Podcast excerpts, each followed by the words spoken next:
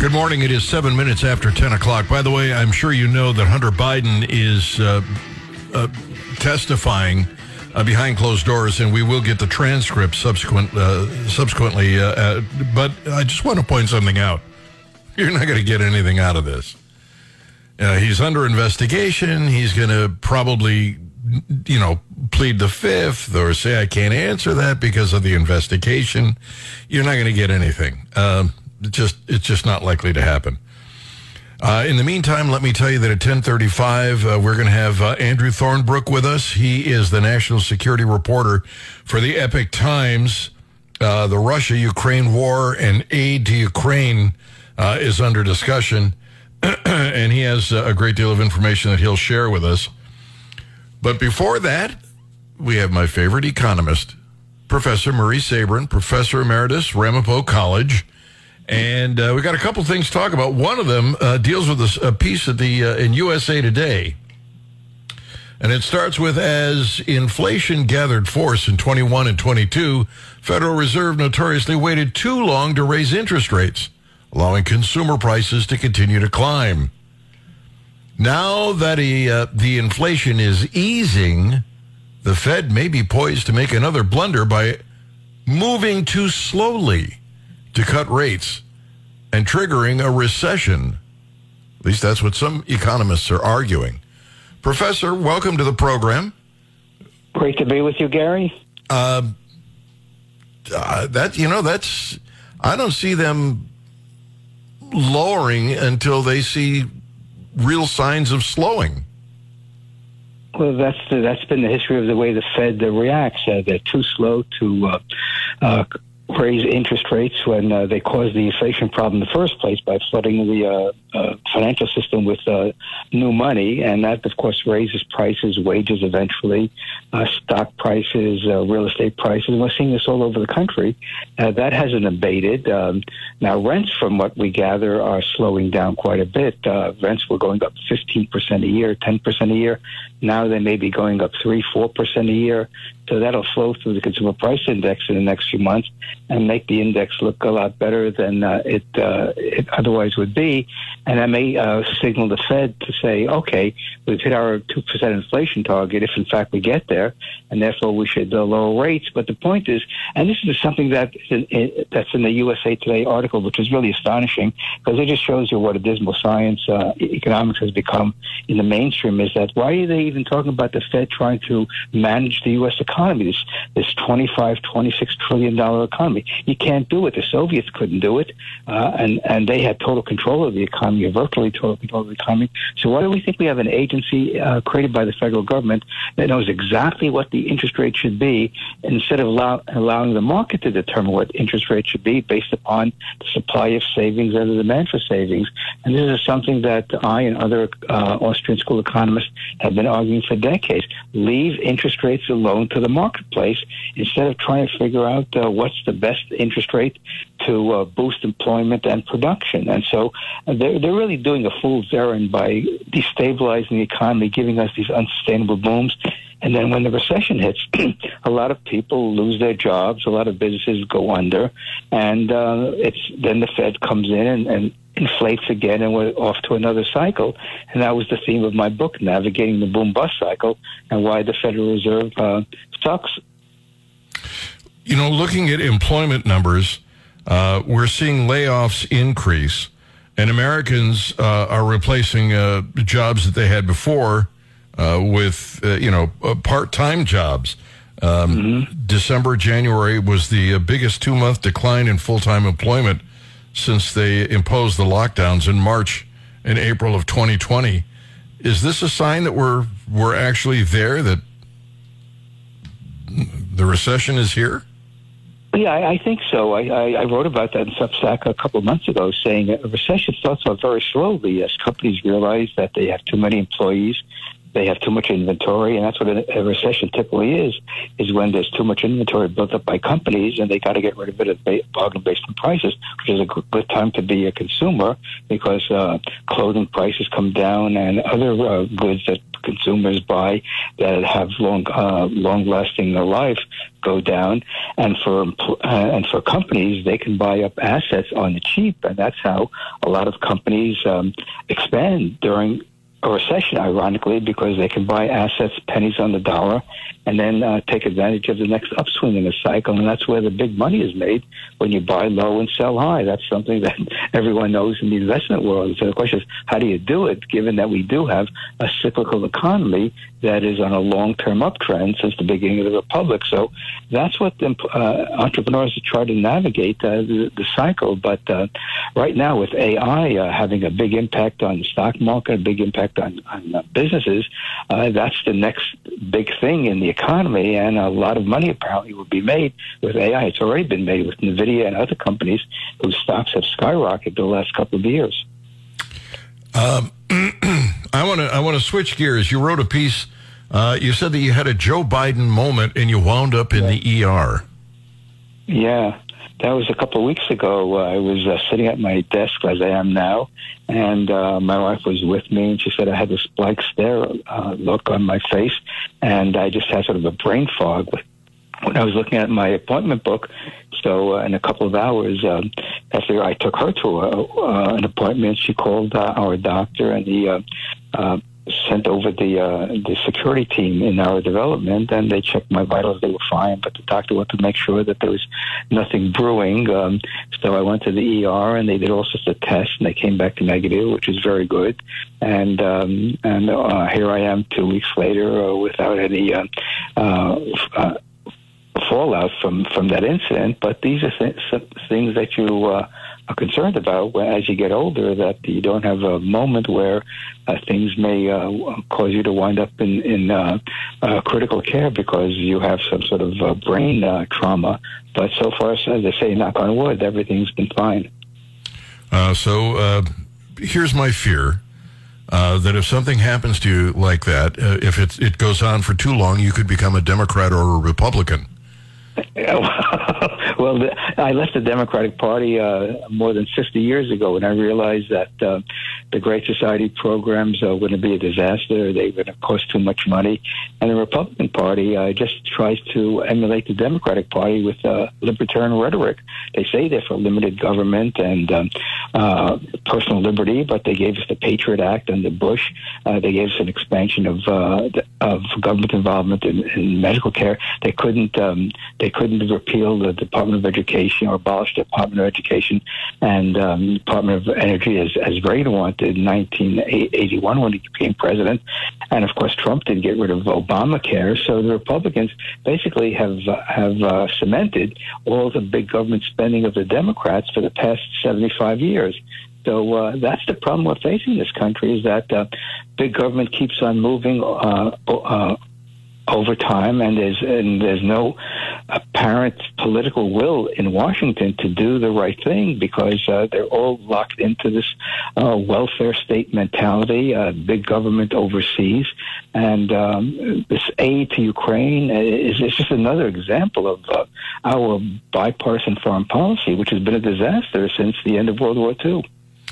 Well, eventually they'll take it seriously, but of course by then it'll be too late, and who knows what we'll end up with.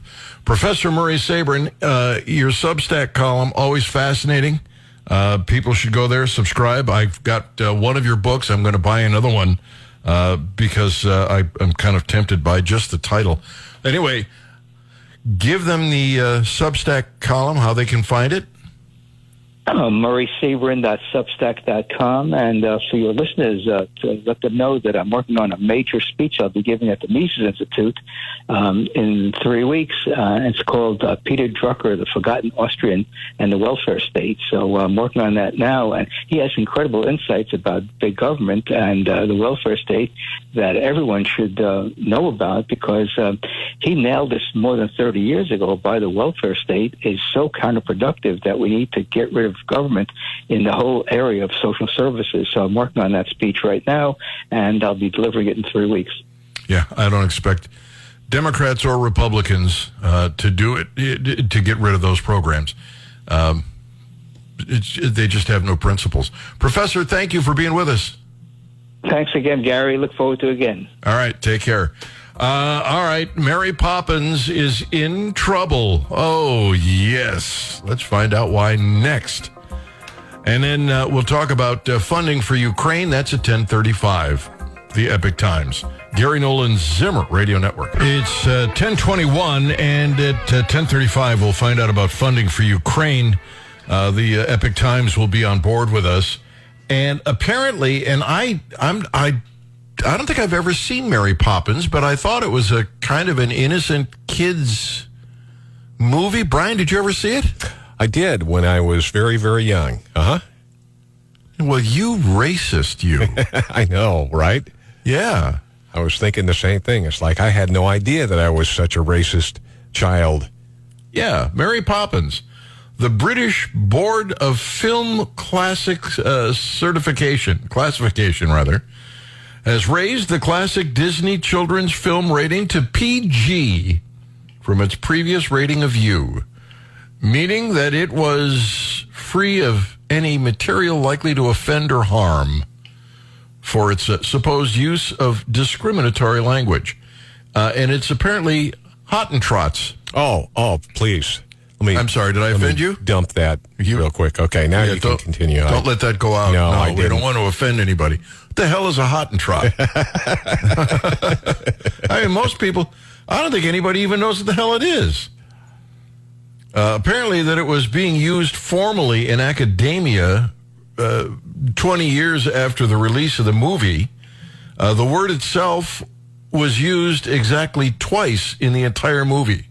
So Hottentots was spoken twice in a in a Disney movie from I think the 1960s, and suddenly it's uh, PG. I, uh, I I have I'm stunned by this. Um, this was back when Disney ran Disney, and they were really uh, a family friendly organization. But as far as you know, chim chimney, chim chimney, chim chim chiru is still fine. Good luck will rub off. it, never mind. Yeah. Um,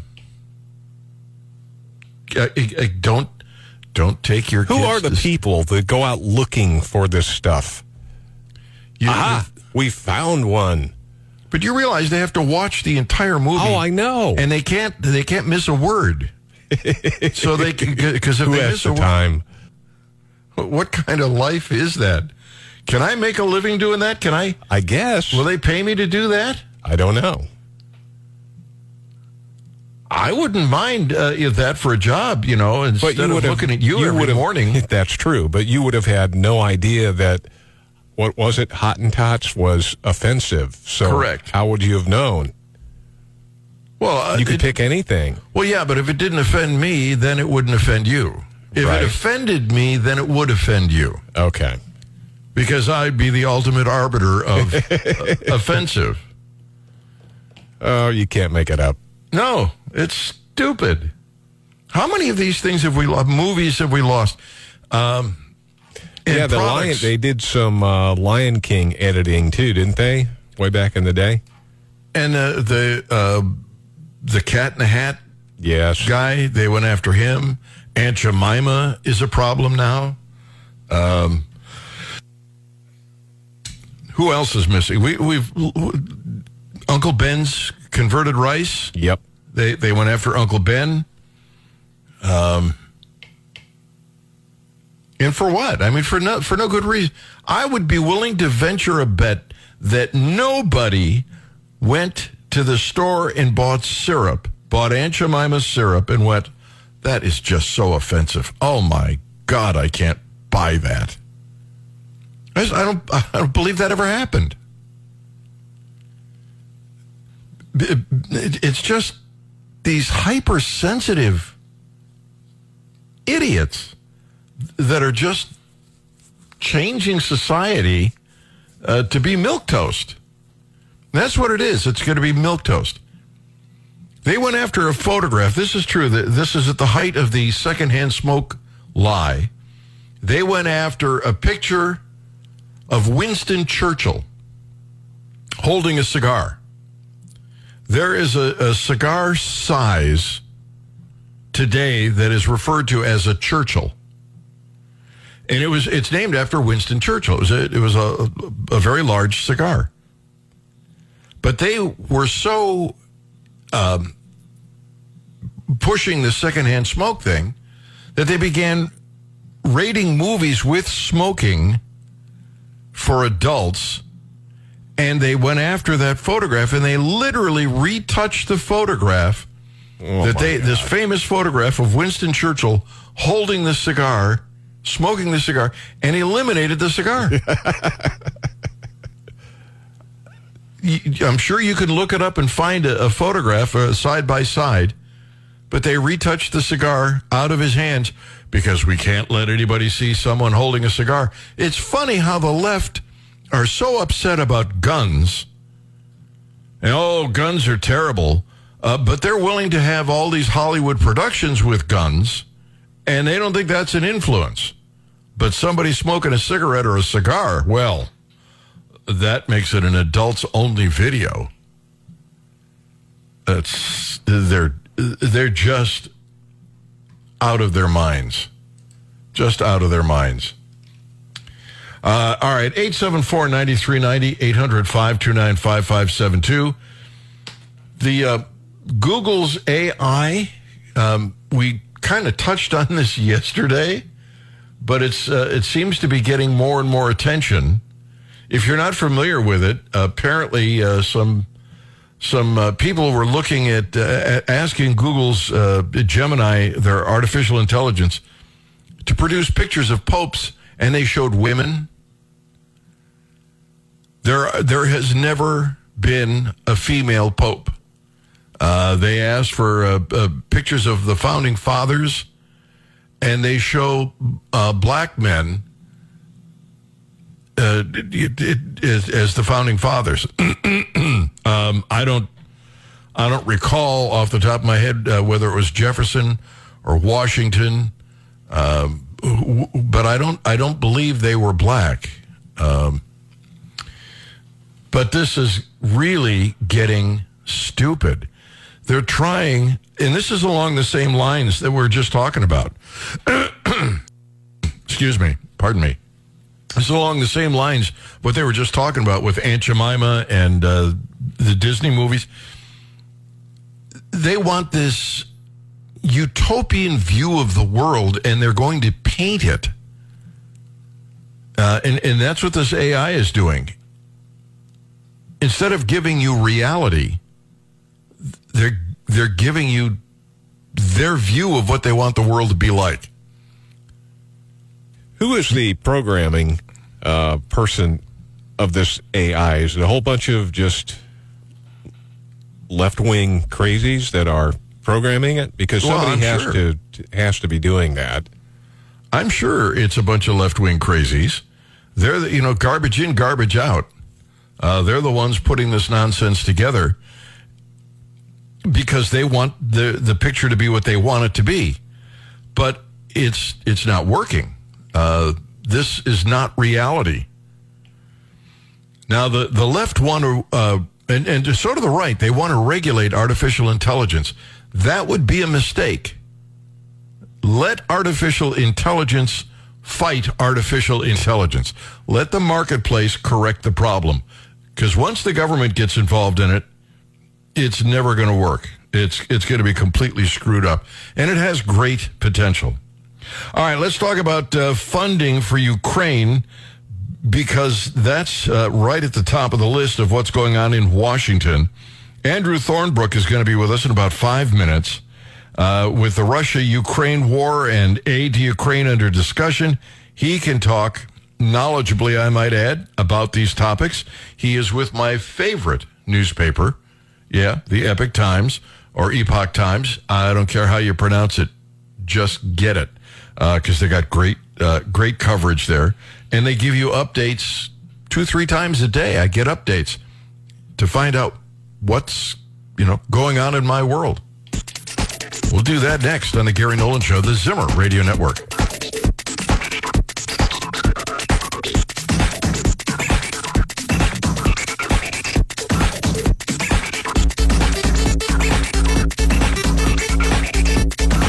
Is the Gary Nolan Show. It is 1035. Glad to have you with us.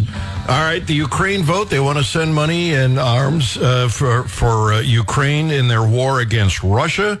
Where do we stand with that? What's, uh, you know, will it go through? Might something get in the way? Uh, the guy to check with uh, on that uh, front would be Andrew Thornebrooke from the Epic Times. Andrew, welcome. How are you? Oh, I'm very well, Gary. Thanks so much for having me again. Uh, glad to have you with us. So, uh, I'm I'm the the Republicans don't seem willing to send money uh, to Ukraine unless the administration does something about the border. Give me the details on that.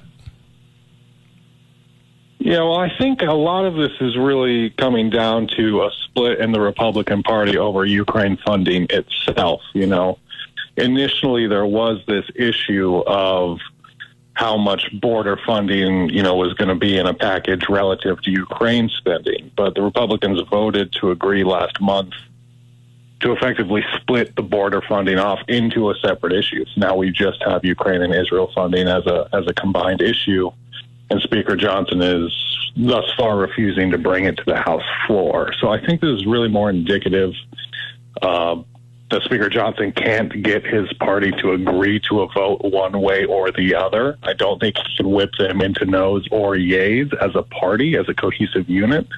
Uh, and so he's a little uh, reluctant to bring that to the floor. You know, it's odd that um, Nancy Pelosi, uh, with pretty slim margins, was able to marshal the Democrats to do what she wanted but for some reason the Republicans uh, they they can't they can't get their act together. Um, yeah, they certainly uh, the the group of Republicans currently sitting certainly. I don't think at this point view themselves as a single party. You know, uh, there there are and the, the Democrats have this issue to an extent as well. We've seen it growing for the last you know over a decade now. Um, but it, it's really becoming fractious in in the Republican Party, in which you have these various smaller groups with with much more defined sort of interests. You know, groups perhaps like the Freedom Caucus, um, who who will not just vote along a party line for the sake of party unity, and that, that is causing a lot of, I think, organizational problems for the party. Uh, if you just turned the radio on, uh, Epoch Times national security reporter Andrew Thornebrooke is with us talking about Ukraine funding.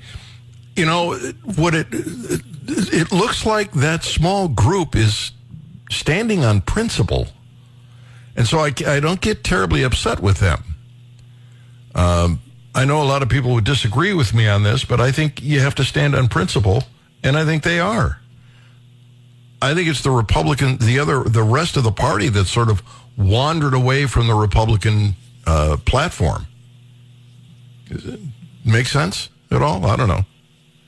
Um, yeah, well, I mean, I'm not a political analyst, but yeah, uh, yeah. certainly there's there's reasons for and against the Ukraine funding. But I think I think it it would behoove Speaker Johnson one way or the other to hold the vote. You know, it's his job essentially to ensure Congress legislates, and uh, so if they want to vote no, then they should be able to vote no, but they should be voting.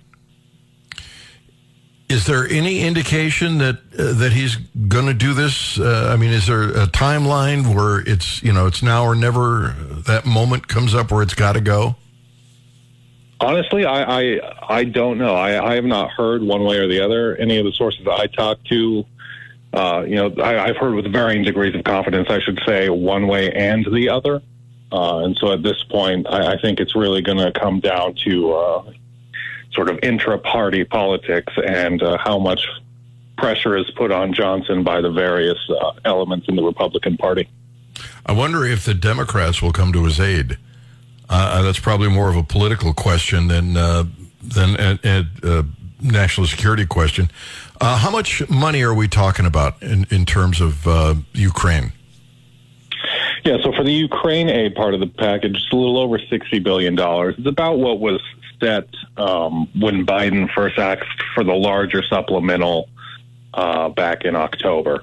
Um, and so this is really uh, primarily of authorities essentially to spend, or not to spend, but to send arms to Ukraine and then spend the money here at home to replace those arms in our own stockpiles, which is essentially how we've sent most of the security assistance thus far.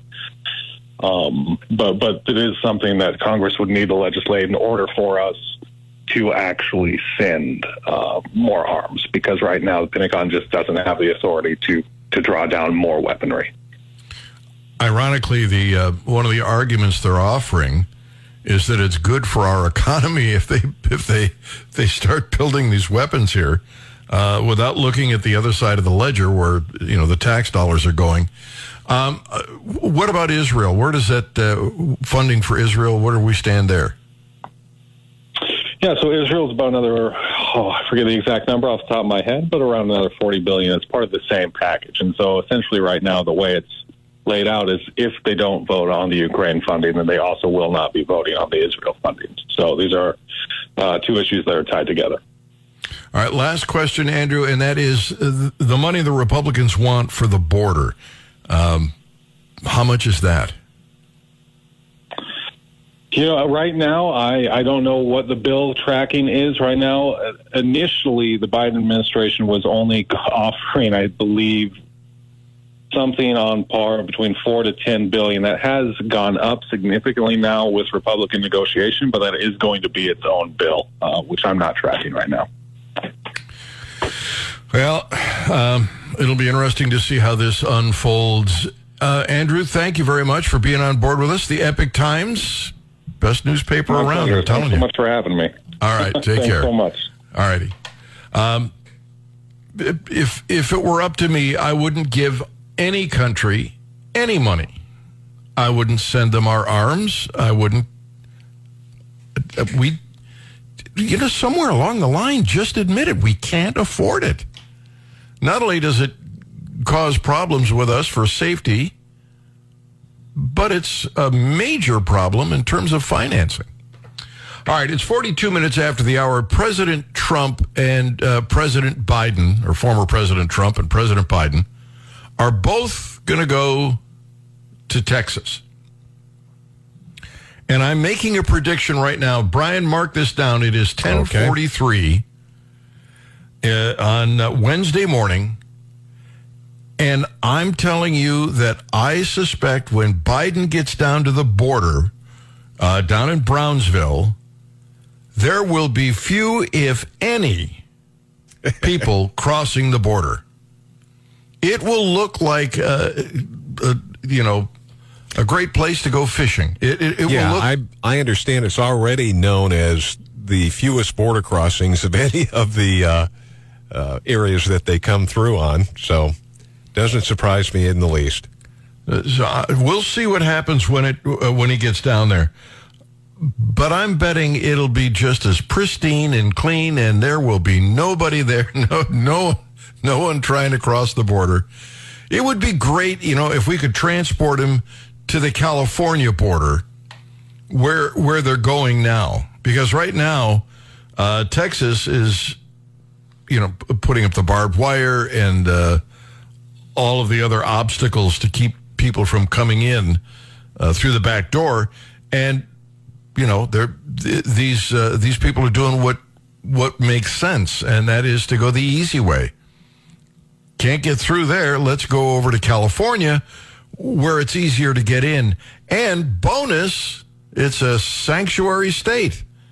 Oh, you know, Texas may not be really willing to to give us food and clothing and housing and medical and everything else, but boy, if we landed California, woo, that's great. Uh, and they're saying that they're admitting that Th- that that's what they want. Uh, I've, I've got a piece on this. I'll, I'll, I'll try to get to it. In the meantime, Brian, did you know that pregnant women can't get divorced in the state of Missouri? I did not know that. No. Yeah. I, I wish I'd remembered that I had this popped up on my uh, screen, but I'll talk about that next on the Gary Nolan Show on the Zimmer Radio Network. 1049. Glad to have you with us.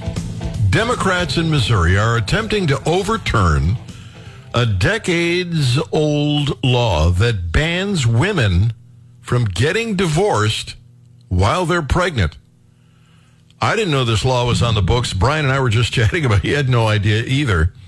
Since 1973, Missouri statute has refused to allow any divorce to be finalized while the wife is carrying a fetus.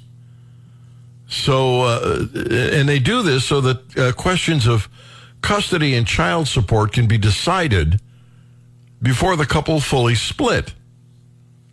Uh, there's a, a, Democrat, I guess her name is Ashley Ayun or Ashley Yoon, Missouri state representative, introduced legislation that would overturn the ban. Uh, the story is uh, at a Kansas City uh, TV station. It doesn't make sense in 2024, she told uh, this uh, TV station, citing recent testimony from a woman who had been unable to divorce her abusive husband. Not only was she being physically and emotionally abused, but there was reproduction coercion used.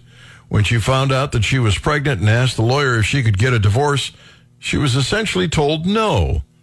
It was so demoralizing for her to hear that, she felt that she had no options.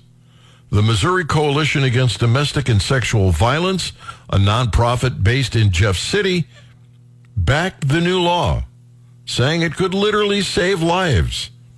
Abusive partners, said uh, Chief Public Affairs Officer Matthew Huffman, frequently use reproductive coercion to control their partners, keeping them pregnant in order to prevent them from getting a divorce. Now, I uh, I don't see where the state should get involved in this one way or the other, but I think this is the second time in as uh, in as many days uh, where I agreed with a Democrat. After Fox, uh, this uh, Fox television station published the story on Monday, um, it and the existence of this pregnancy divorce ban quickly went viral on Reddit, uh, Reddit and X, uh, or Twitter, if you will. There are no exceptions for domestic violence. Arkansas, California, and Texas apparently have similar laws. Other states make it technically possible, but realistically difficult to divorce while pregnant. Well, Brian, I, I think it's time to get rid of that law. Yeah, I do too. Did you look it up when I did the Uh, outer? No, no, I did not. Yeah. But I just find it hard to believe that uh, this was the first time that both you and I have heard about it, and yet I I would find it really hard to believe that no woman has ever gotten a divorce while pregnant in the state of Missouri. I I just without finalizing the details. Et All right, so why don't we do a shout out to anybody who has encountered this?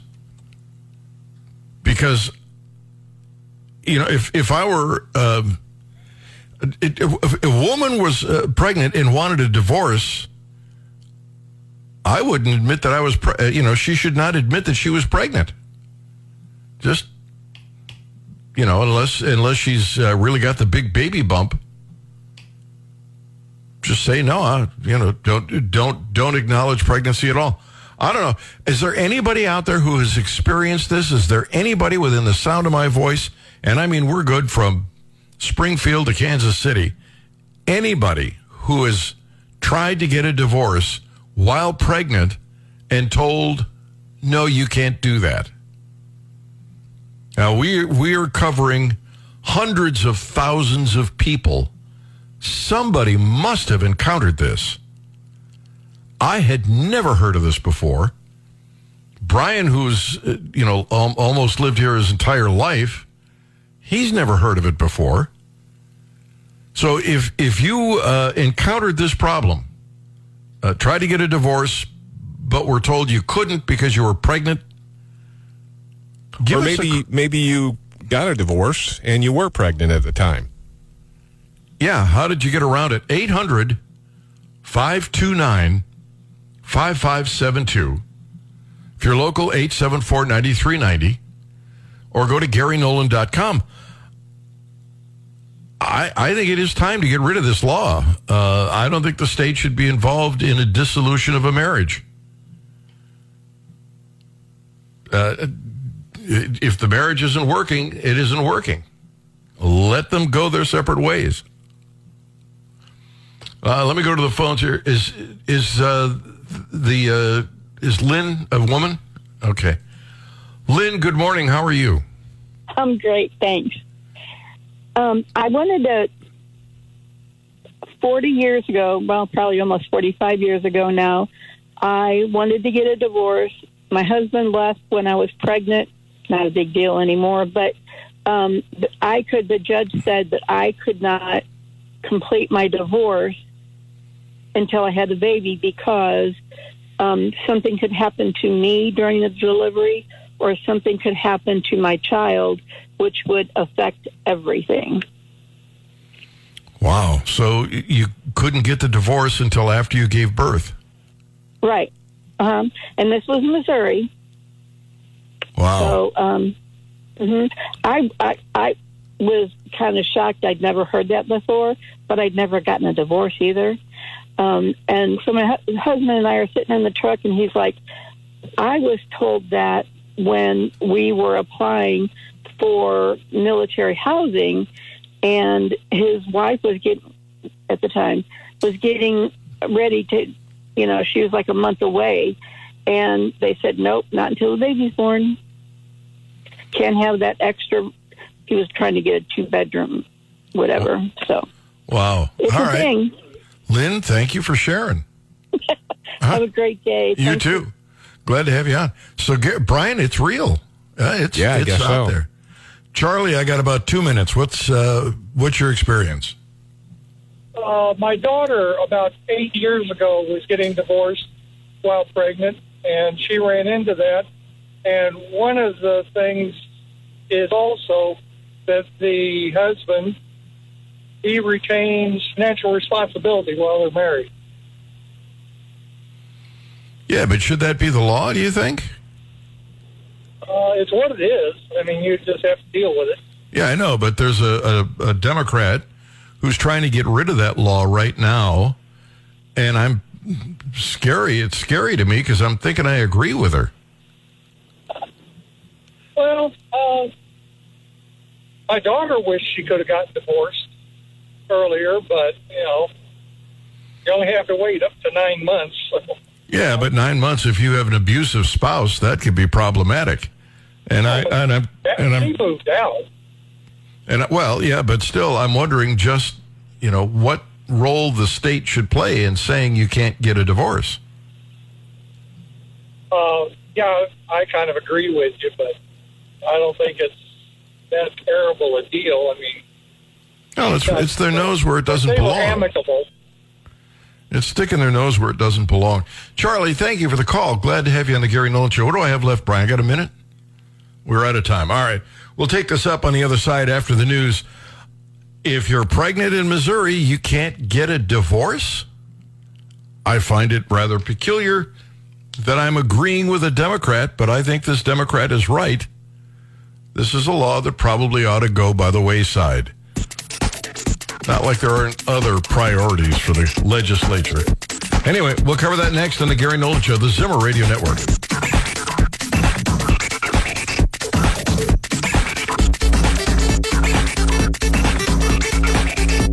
This is the Gary Nolan Show.